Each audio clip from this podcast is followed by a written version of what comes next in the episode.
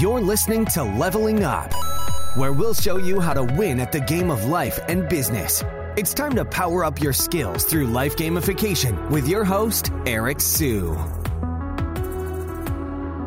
All right, so today we are going to talk about how to make the most of Twitter. So, Twitter is old, but I consider it one of the most helpful social media platforms today because you have some of the most successful and smartest people in the world hanging out and engaging with each other. And I often learn a lot. I often find myself saving a lot of stuff to my reader, which is Pocket for later reading, right? It really changes my perspective. And I've actually met some friends from Twitter as well and, and, gotten some people onto my podcast, had great conversations with them. So I just think Twitter is great. And I want to talk about how just a couple of tips that you can use to, to make the most of it. So the first tip is make use of Twitter search. So Twitter Advanced Search is one of the most powerful tools you can use. So, for example, if I get someone onto my podcast, maybe I want to do some research before, so I can type in their name and then I can just filter by the number of their most popular tweets filtered by the number of likes, right? So minimum, I can say, you know, I want to see all the likes of Ronaldo and or all the tweets of Ronaldo, but only with over five thousand likes or something like that, or maybe over ten thousand or so. So I can find his best stuff.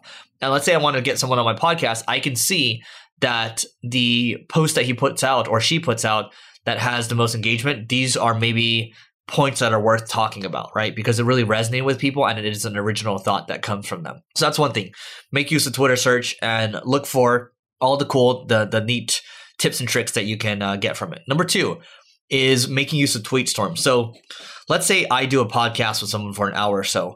I probably have six or seven really good nuggets from that episode. What I can do right after I record is go put up a tweet storm saying, okay, you know, here's like a really enticing headline. Like this person almost went bankrupt 30 times or something like that. Now his company does over $100 million. So I leave with that headline and I just talk about, you know, different points or different nuggets I got from the podcast, maybe an image for each one.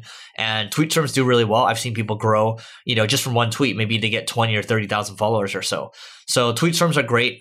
And and by the way, again, the, the more followers you get, I, I, think it's to me Twitter is more valuable because you have very smart, interesting people that are also very wealthy people um, that are seeing your stuff, right? And so if you write something really good, it's going to get a lot more reach. And I, I, think if I were to start from scratch today, I would not go after blogging per se, but I would go after Twitter because of the organic reach giving me a shot to to compete there.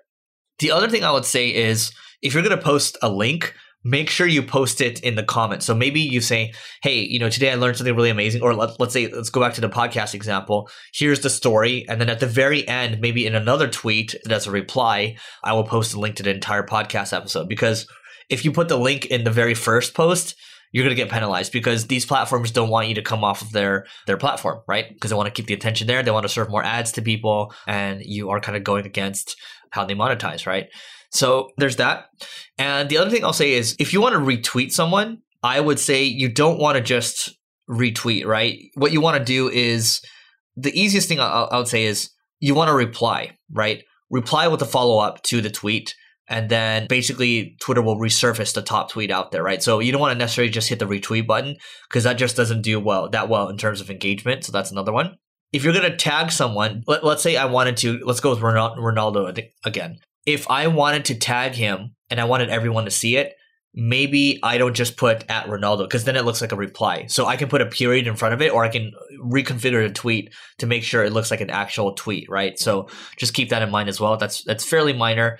And what you can do this is a, a basic hack, but you can on Mac you can press option 8 or on Windows you can press alt 7, but that will make a bullet instead of a dash for a list and that just looks a little more professional. And that is basically it. So let me know if you think I missed anything on this. And if you enjoyed this content, don't forget to hit the subscribe and the bell button. And don't forget to check out the next one over there. And we'll see you tomorrow.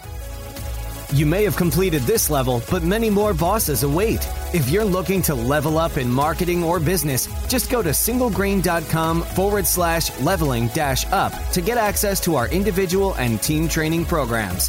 That's singlegrain.com forward slash leveling dash up.